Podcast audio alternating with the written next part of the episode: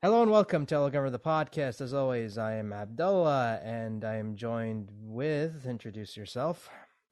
I'm Samia Mounts, voice actor and producer director of voiceover sessions. Hi, Abdullah. Nice to meet you. So, first question is the obvious one, but we got to get it out the way. How did you get started? I have a very weird story. Um, I grew up in an Air Force family and we were stationed in Seoul, Korea a couple of times when I was growing up. Uh, Korea has a huge English education industry. Um, you know, for better or worse, in that country and in a lot of the Far East Asian countries, probably excepting China, uh, learning English is a ticket to having a more prominent career. So everybody is trying to learn English, uh, children, adults alike. For that reason, there's a huge demand for native English speakers who have nice sounding voices and good articulation to record educational materials and to dub animated series and live action series and record commercials and everything that you can possibly imagine. Um, so when I was 13, I got tapped to start recording singing voices on a television show for kids through that, I met my agent, who I still have a relationship with, um, and worked for him for many years as a voice actor in Seoul, all through high school, every college break. Um, and then by the time I got to New York in 2008, I had like 12 years of experience. So I, I had a leg up and, uh, you know, kept building the career in New York. And here we are uh, I'm 25 years into my voiceover career and I'm not for, not even 40 yet. So it's kind of nuts. And uh, you know, you mentioned you got your start in Seoul. Uh, I'm wondering, like, what is the voiceover industry like there? Because usually the people I talk to are usually in in in either the states or Canada. But I've never. You're the first person I've had on the show who's been in like in in Korea of all places. Yeah, it's it sounds so random, but it actually makes a lot of sense. Um, you know, if you know anything about the history of Korea, they executed this mind blowing transformation from being a country that was kicked around by bigger countries for, you know, thousands of years, um, to within 50 years becoming, uh, you know, a global power. Um, so there's been this real hustle in Korea to to drive up their international profile to get people to you know, see them as a country worth visiting, worth touring, worth doing business with, worth studying in. And they've been so successful in that. And the voiceover industry uh, erupted alongside those efforts because in order to reach the Western world, they needed to have promotional materials in English. Um, in order to do business with the Western world, they needed to have people who could speak English because English, you know, again, for better or worse. And I'm so very aware of the negative repercussions of Western imperial imperialistic colonialism and all that all that terrible stuff. Um, but you know, it it did. I benefited from it, of course, as a white presenting cisgender, well, pangender, but cisgender presenting person. So yeah, I mean, there's just so much, there's, there was so much need for native English speakers who could act, who could sing in the 90s when I started. It's just gotten bigger since then. And now you're seeing expat actors in Seoul showing up in television shows like Squid Game. And those same actors who are in the big shows are also doing voiceover work because that is the bread and butter. So it's, it's everything. It's everything from dubbing to commercials to narrations for promo videos and corporate videos. Um, uh, what else is there? Live action dubbing is getting really, really big, especially now with the the new Netflix effort to get global shows more audiences. Um, we also do a ton. The Korean voice, the Korean expat voice actors do a ton of English educational material. And I still work in that industry, but now in the capacity of a producer director.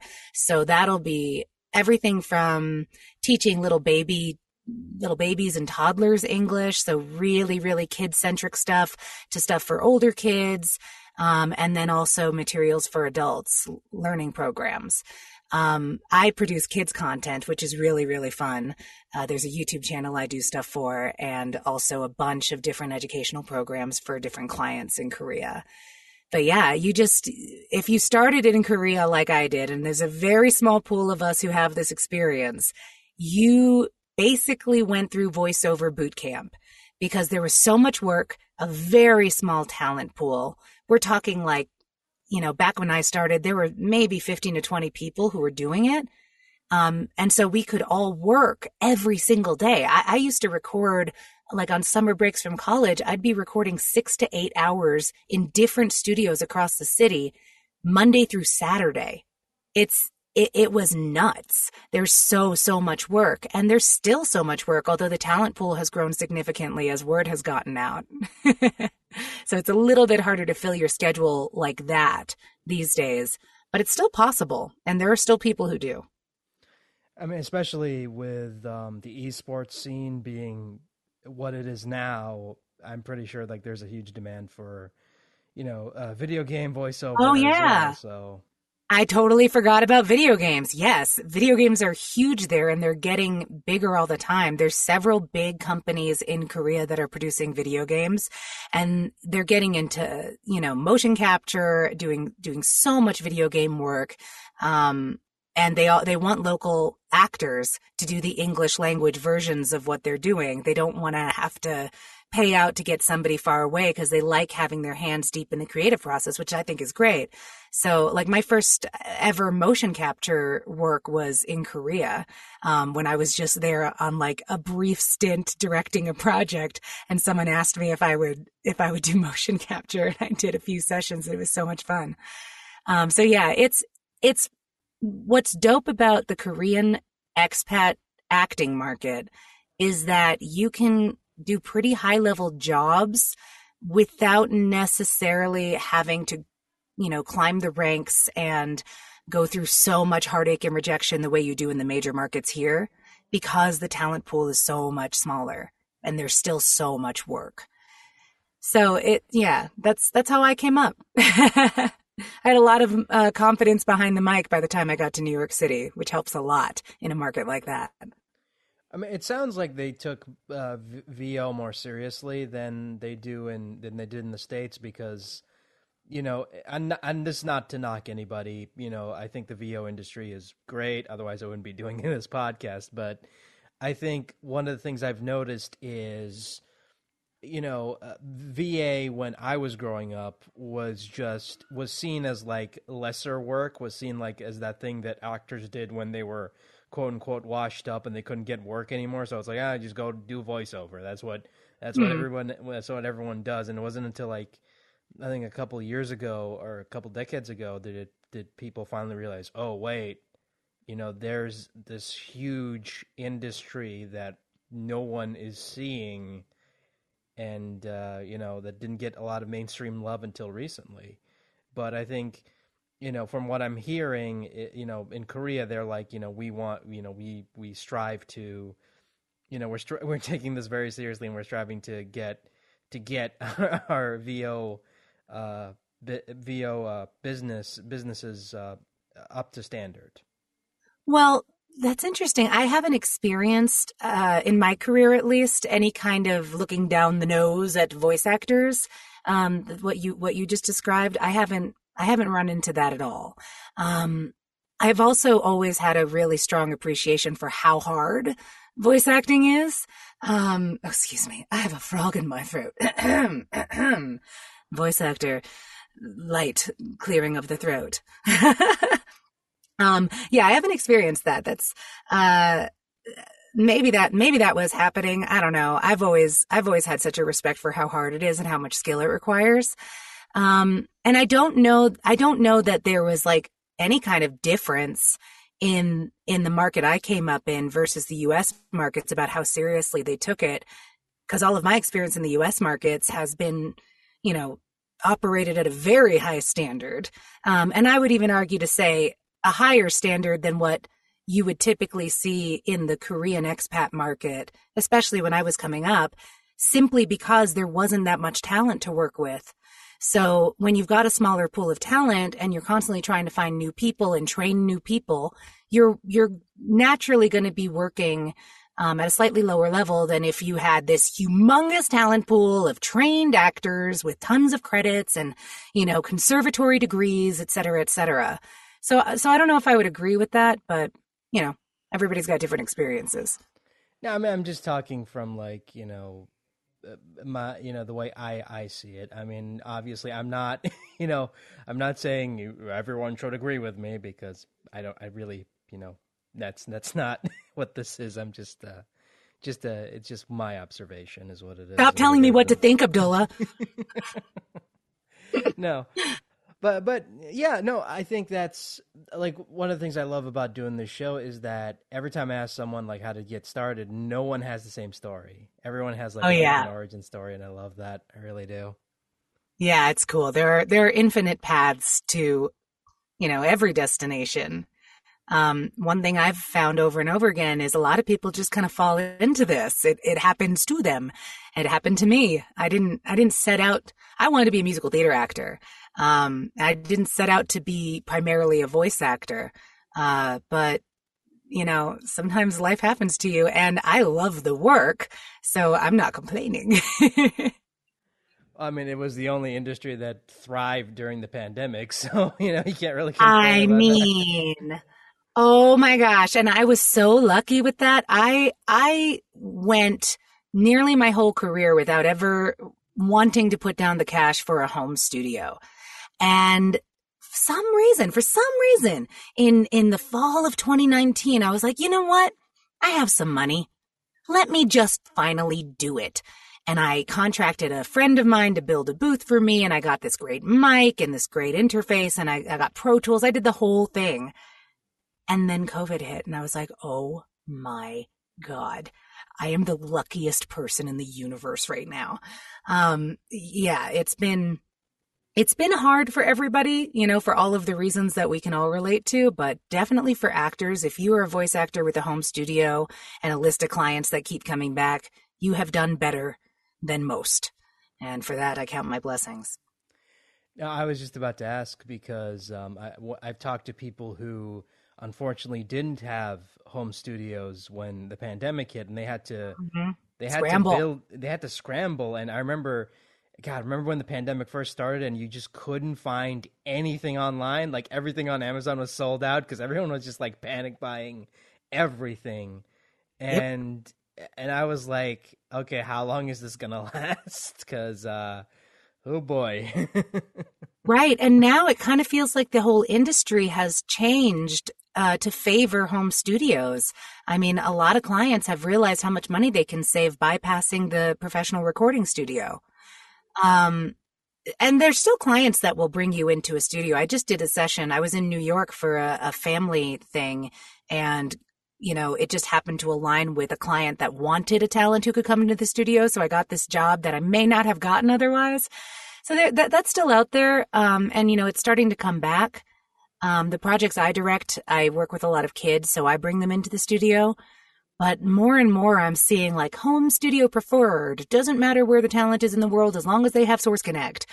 And it's, you know, I think, I think from here on out, not having a home studio is going to be way more of a handicap than it used to be. Like I said, I went a couple decades without having one and I was fine, but I don't, I don't know that that's going to be the case going forward.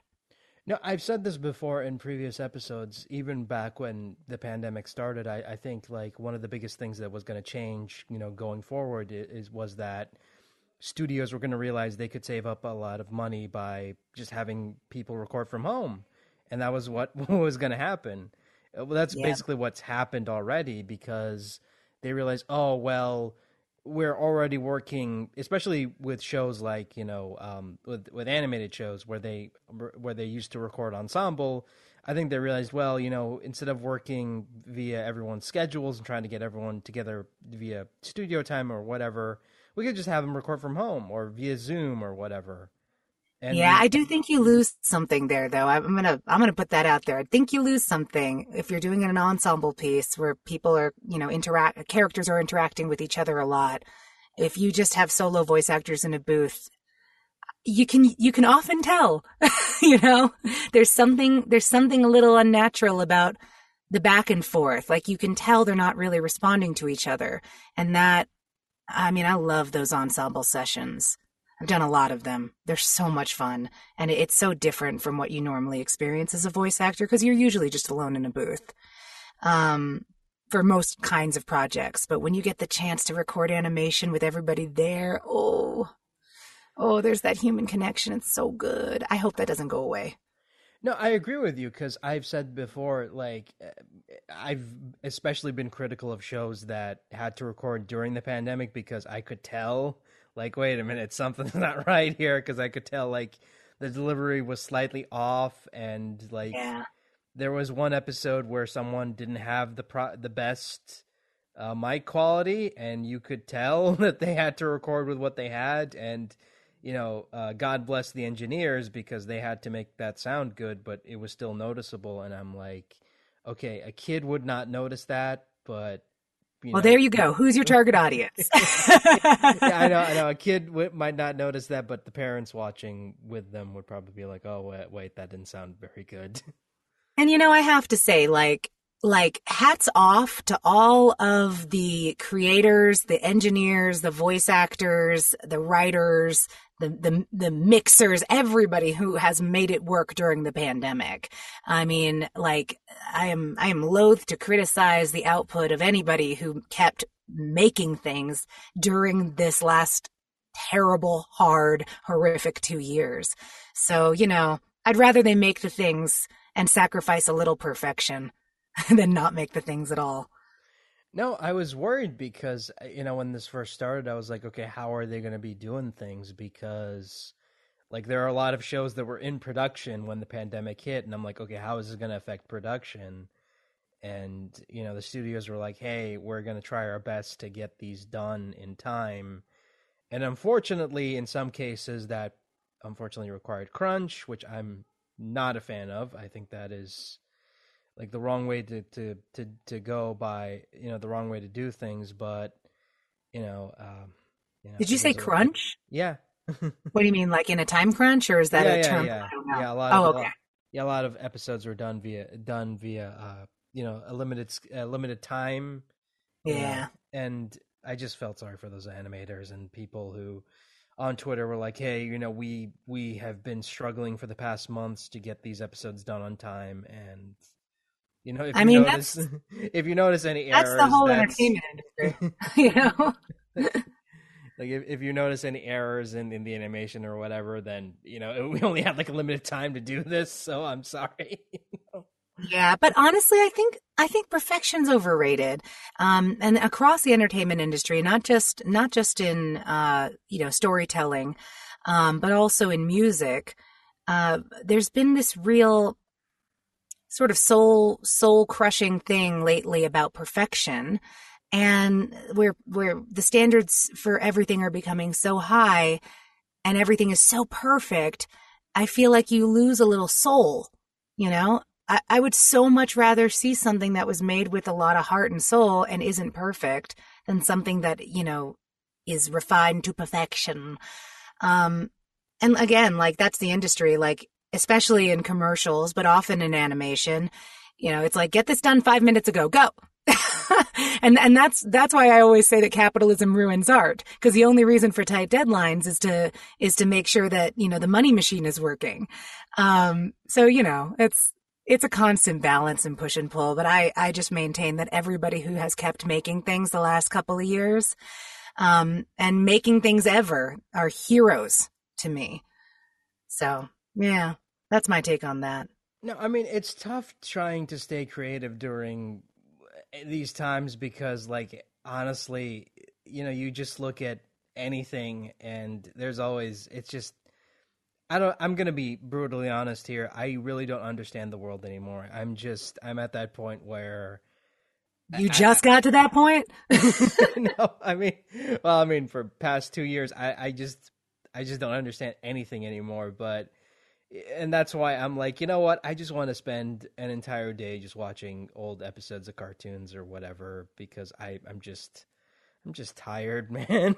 I need escapism. Oh, and that's what and that's what they're there for to give people a break you know um, i kind of think that's beautiful and I, I relate i don't i don't understand the world either i haven't understood the world for a while um, you know how do you have a place with so much ineffable beauty and so much horrific cruelty and so much just random bullshit uh, you know all at the same time. Like it's it, it it's it's hard to wrap your brain around and and all you can do is try to establish a value system for yourself that that you can believe in and and create as much good in your own you know circle of influence as you possibly can. Um you know find as much joy as you possibly can love as much as you possibly can. Um that's that's all you can do because it, it doesn't make sense. This world does not make sense at all. We have we have values that are that are upheld by you know almost every culture on the planet but our systems don't abide by them. You know like we have this idea of like treating people with respect and every human being has inherent value but the way our world works doesn't operate according to those rules or values at all so yeah i, I get you. I get you. And that is what art is for. Art is there to save us. Yeah and but eh, eh, you know you fun it's funny you mentioned that because like you know because I mentioned this before, I listened to a lot of podcasts with creators, and it's just horrifying, like ha- having to listen to them just break down and and and just like try so hard to get this thing done in time, or just like try to find joy, you know, in in doing anything because the past two years have just been tough on everybody, and and I just hate. I really hate this idea that oh well because we have so much free time now we can write the next American the greatest American novel or whatever. But no, right? That pressure. like stop putting unwanted pressure on yourself. Stop it, please, because I did that and it messed me up. It really did, and you know I, I I look back at some of the episodes I recorded during the pandemic, when you know during the height of the pandemic, and I'm like, man, like these are rough to listen to because you could tell I've been going through a lot. Aww. What was your what was your project that what was your great you know great uh, masterpiece that you were going to try to do during the pandemic? Oh, which one? Because oh, there were bunch. a few, huh?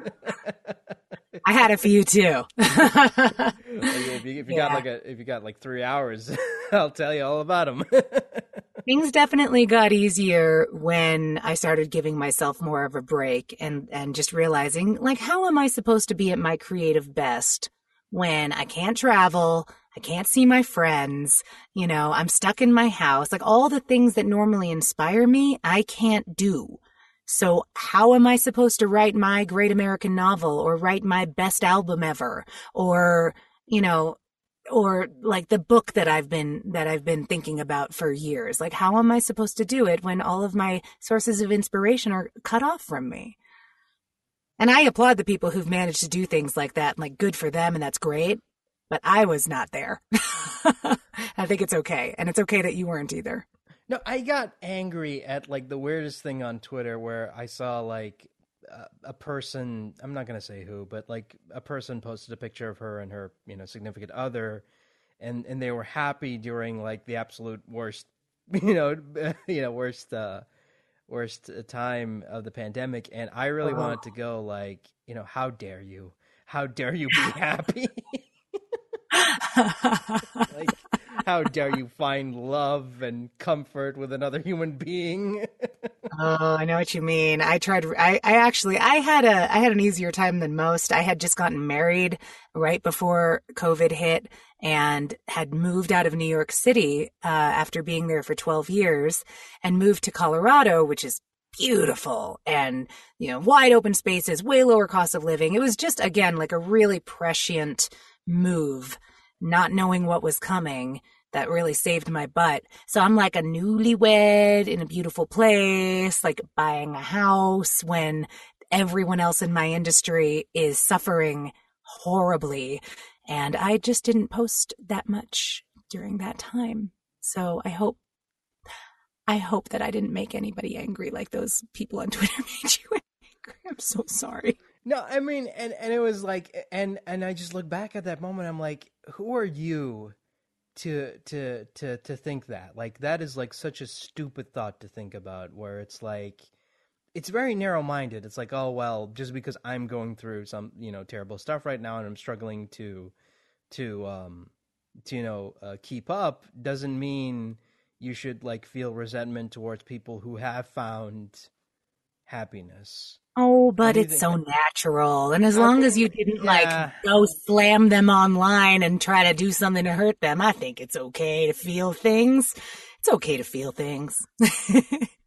I mean, eh, but but I mean that that's just how I feel. It's like I was just it was weird because they were just like, you know, just looking at that. I'm like, and and again, like you you know, being a man, you you know, I honestly think you know you have this thought of like, okay, how how can a guy like you get a get a woman like that? You know, you know, like what what does she see in you? hey, don't judge books by their covers. Aw. Um, but no, I can understand that. Like, it, it's tough for anybody when you're going through hard times to to see people who are just doing great, and especially in the pandemic when like everyone's going through hard times. Um, I mean, legit, my partner and I made a conscious decision not to like post much about the stuff that was happening for us. Like, you know, when people buy their first house, they always post about it. We didn't even do that. We like didn't even tell anybody because we just felt so, so bad. Um, that things were going so well for us during a time when almost everybody we know was having a really rough go of it. Like, I think that there is an element of sensitivity that you can have as a human being in those situations.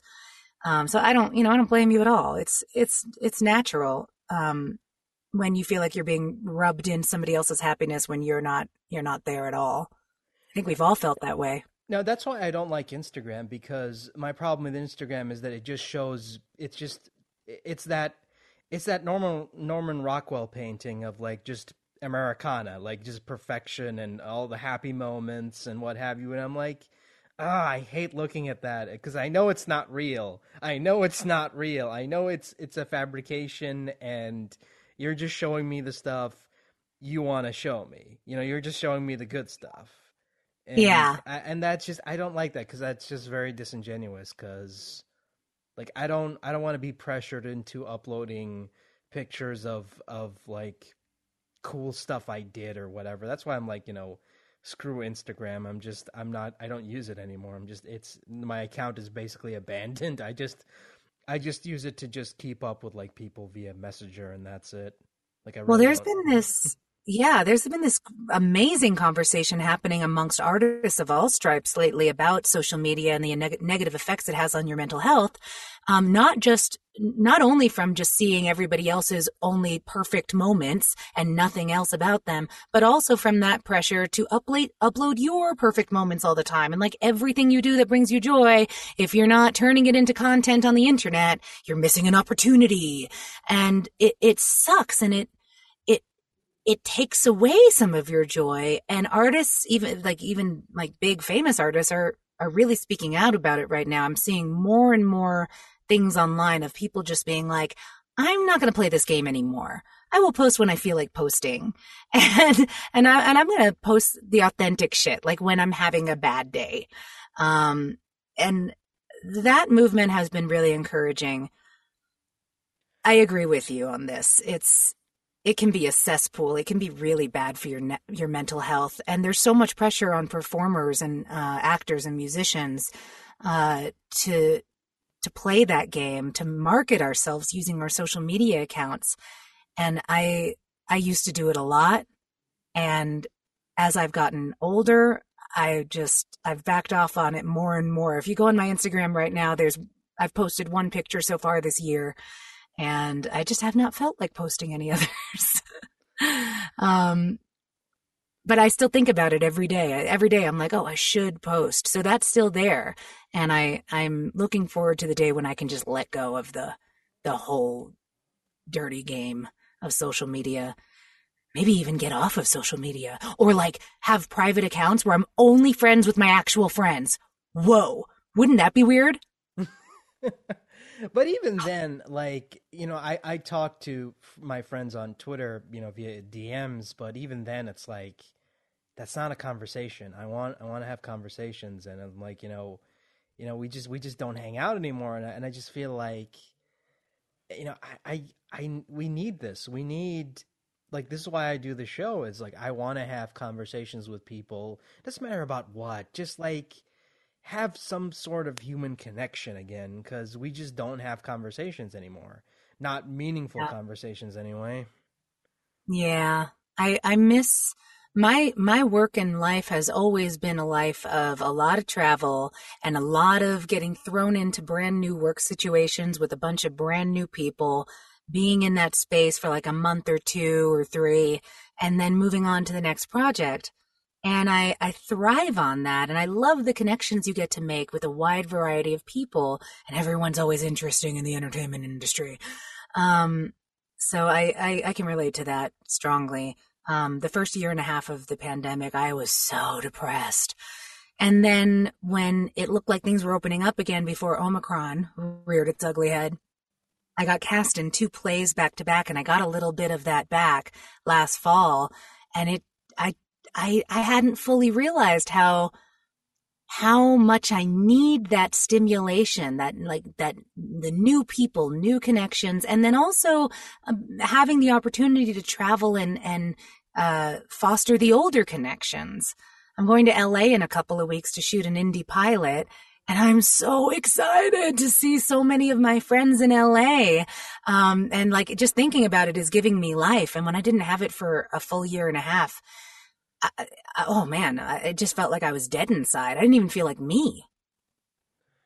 No, no, I totally agree. Because like the past, especially back in 2020, when you know the stay-at-home mandates were a thing, like that was the worst. Like May of 2020 was the worst month of my life because Aww. the entire country shut down, everything was closed and there was a curfew and they were the government was like hey you know you can't leave the house so you can only leave uh, via um, if it's an emergency and you were just i was just stuck at home and there were a lot of times where i just i don't know it eats at you it really does you know i yeah. Just, i felt so broken hmm. and mm. you might not notice it from from uh, the episodes I recorded in May of that year. If you go back and listen to those episodes, but uh, I was broken. I was like, like I, I don't know. I don't know how to describe it. I was like, I was like at my complete lowest I've ever been. If you don't, if you don't give a, a newborn baby any attention or touch, it'll die even if it gets all the food and water it needs, it will literally die. And we are adult versions of that animal. We need each other. We need social interaction to be healthy. Um, and we might not die if we don't get any of it as adults. We're a little more resilient than that. But something in us starts to die. And, you know, yeah, that is, that is, I think, the core lesson that we've all gotten out of this experience is how much we need each other and how important it is not to take each other for granted and how important it is to make an effort to connect with the people you care about however you can. I'm so sorry that you went through that. No, no, it's it's it's fine and and that's why like one of the things I learned especially, you know, during the pandemic when you know, it was hard to get guests on and you know, I was not I'm not going to lie like you know, back in April of that of that of that year, I got like nine rejections, nine rejections in a day, and you know, suddenly those negative thoughts start creep start to creep in, and you start to wonder like, is it you? You know, are you doing anything? Are you doing? Are you, are you the problem? Oh, everyone hates you. This is stupid. Why are you doing this? But like honestly, now it's like rejections don't faze me anymore. It's like okay, oh, one door. Now you know what it's like to be an actor. yeah, yeah. No, one door, one door closes, another one opens. Like, uh, uh, uh, no, no bullshit. Um, a couple days ago, I mean, last week, I got like three rejections. One from an actor who you know I look up to. You know, he's like, hey, you know, thanks for having me in mind, but you know, I'm unfortunately unavailable. I'm not scheduling anything right now. Blah blah blah. And I'm not gonna lie, that hurt and you know, that was a tough rejection. And then out of nowhere, I'm just like recording an episode this week with someone I grew up with. So oh, cool. And you know, like... with those rejections, you make like the actors do, and just like follow up. Follow up in a few months. Keep building your audience. You'll get there. You'll get them. You'll get those people. you know, and and you know, I I can relate to the whole. I'm not scheduling anything right now because there are times when you're just so packed, and as an actor, it's always when it rains, it pours, and when it's not pouring, you've got nothing to do. Um, and I love those times. I wish it could be a little bit more even, like you're you're constantly just like getting a steady stream of stuff. But in my career, at least, it's it's always been like, okay, for six months you're going to be absolutely insane and not get any sleep, and then for six months after that, you're not going to have anything to do. So catch up on your reading. um, and I've seen that in a lot of my friends' careers as well. Um, unless you're unless you're doing something like like I have one friend who directs a really popular show that's always making episodes. They never stop. So she's just always crazy and needs a break desperately. But um but in my career, it has been very much like you're racing to the finish line or your schedule is empty. And you caught me during a time when I don't have that much to do, which is great. It's usually January and February, which is so nice because the fall is typically a really crazy time leading up to Christmas. Um, so yeah, I'm I'm glad you contacted me when you did. If you had contacted me in September or October, though, I would have been like, I can't. I got too much going on. I'm doing all of my normal gigs, plus I'm doing a theater piece, and it's just so much. So, don't I wouldn't I wouldn't take them too personally. No, I mean, I I'm kind of glad at least it was you know the actor responding to me and not yeah. someone and not their representative who's like, oh, uh, thank you for your thank you for your uh whatever we will forward to you and get back to you. And they never do. They or never just like do. no response at all, right? Oh God, how many emails have I written that I didn't get any response for? I'm like, okay, dead, dead link, dead link, dead link. yeah, I used to make a podcast. I know what that's like. So uh, it's it's it's hard work, and it, you do have to deal with a lot of people saying no. But I, uh, you know, last episode I recorded, the guy was like, "I wasn't sure what to make of your email because it felt like spam." You know, you worded it like spam, and then I had to look at look at the look at the link you sent, and I'm like, "Oh no, this is real." well, that's great feedback. So now you know something you could change maybe to to you know make your chances better. Yeah, yeah, but but it's like, look, I I I I'm someone who who has like a you know degree in business management, and one of the things I learned is that you know you kind of have to be, especially nowadays, you know, if you want something, you kind of need to have that corporate way of talking, and you know, I don't like it, but it works. It gets me results. So yeah. You know. I guess it depends on who you're talking to. If you're if you're uh, if you're talking to agents and managers, then that would make sense. I have found for the most part, voice actors, if you're contacting them directly, we're kind of a chill bunch. In fact, it's what I love about uh, the voice acting community. Um, as compared to the rest of the acting community, you get way less shitty competitiveness and backbiting and weird like like coldness in the voice actor community. And I'm not saying it's always like that in the general acting community, but there's definitely more of it. There's more people who feel, um, who are sort of beaten down by by rejection or insecurity or fear or anxiety. And those things usually can, can cause people to not be as nice to each other. Whereas in the voice actor community people are just so dope. Like i don't know what i don't know why it's so different. Um, but like people don't get as as butthurt about like not getting a job they wanted in in voice acting. It's more like, oh well, we're all talented, so like if I didn't get it, somebody else who's good got it, and that's fine. Um, you know, and there's a lot more community support I've found um, amongst voice actors. So I would say like maybe like talking directly to voice actors, like chillaxing is fine no, I mean, and, and it's not, and, and you know, it's not, you know, it's not too formal. I'm like, I, you know, yeah, I need to like lighten up. Oh, I thought your email was fine. I didn't think it was spammy. Yeah, Just yeah, yeah. No, no, no. It's, you know, I mean, it's it's not. It's look. I've gotten spam. You know, you know, you've made it as a podcast creator when you're getting spam from these quote unquote podcast networks that want your podcast for, yeah, for yeah. their thing, and I'm like, yeah, no, this is a scam. This is not yeah. real. I haven't made my podcast since 2018, and I still get those now and then. Yeah, you do just for fun. like that. That's amazing. It's like, oh, we know you haven't updated since 2018, but we would still like to have you on our network. Yeah, it's weird. I don't know. Um. Anyway, uh, before we get going, because uh, we're almost, uh, you know, we're almost at that at that limit now. Uh, is there anything you know you're currently working on that you can talk about? Yeah. So the big thing in my in my voiceover career right now is something I have been manifesting since 2016 when I nearly booked a car campaign. And you know, I've I've worked across all areas of voiceover, but I figured out pretty early on that commercial voiceover is where it's at if you want to be able to sustain yourself as an actor and have time to do projects that are really creatively fulfilling but maybe don't pay as much. So um, I've been lucky enough to be the voice of two different brands for um, five years and two years each. Uh, those were kayak.com and Bud Light Lime-A-Rita. And in 2016, I set my sights on a car campaign because car campaigns are freaking lucrative.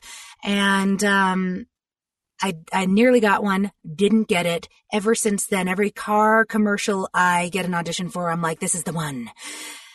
Anyway, I finally booked one. Um, and I've been since last fall the voice of Infiniti uh, Luxury Vehicles, their national campaign.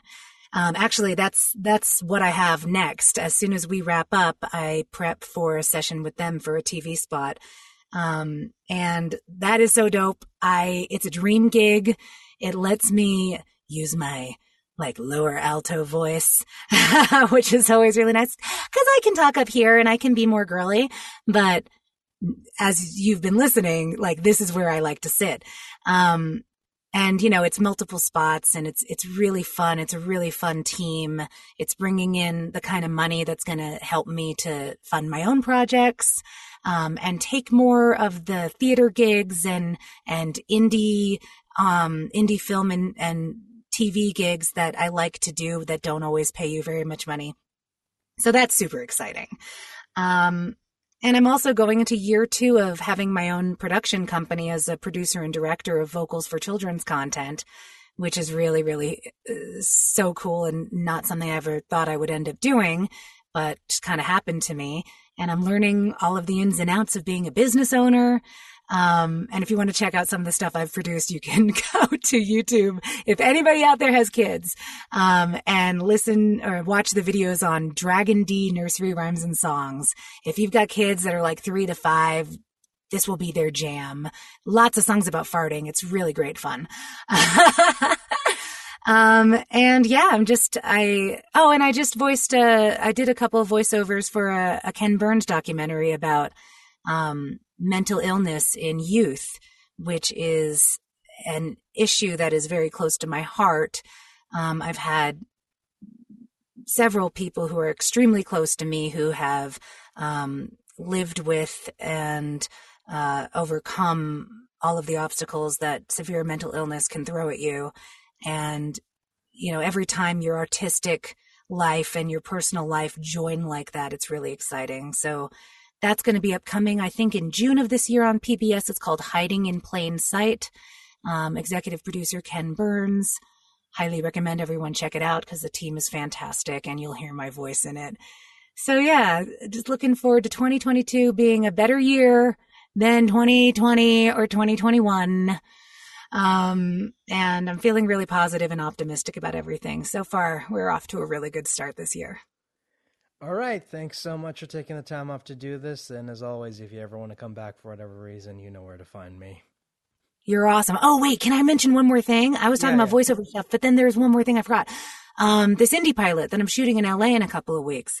It's called For Years to Come. It's a pilot of a TV series that the actor, writer, producer James Patrick Nelson has been developing for a couple of years. And it's um, a dramedy about uh, a young gay man who loses his mother and finds out in the process of losing his mother that his father was secretly a porn director. Um, and it's it's got all the makings of a show that could really hit home for a lot of people. Um, queer characters are at the center of the plot, but their queerness is not the the main thing about them, you know, or like the main plot point that provides conflict and obstacle, which I always really love.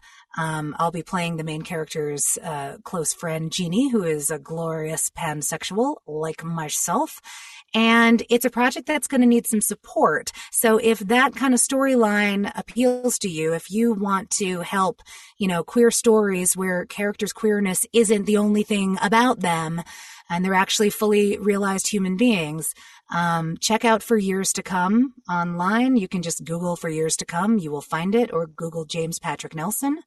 Uh, there was a Seed and Spark campaign raising money. I'm sure there's going to be more opportunities to support, but we're going to try really hard to get this picked up by a streaming platform near you one day soon. So that's coming up and I'm so excited about it. Okay. Thank you. All right. Take care. Bye bye. Thank you so much. Bye bye.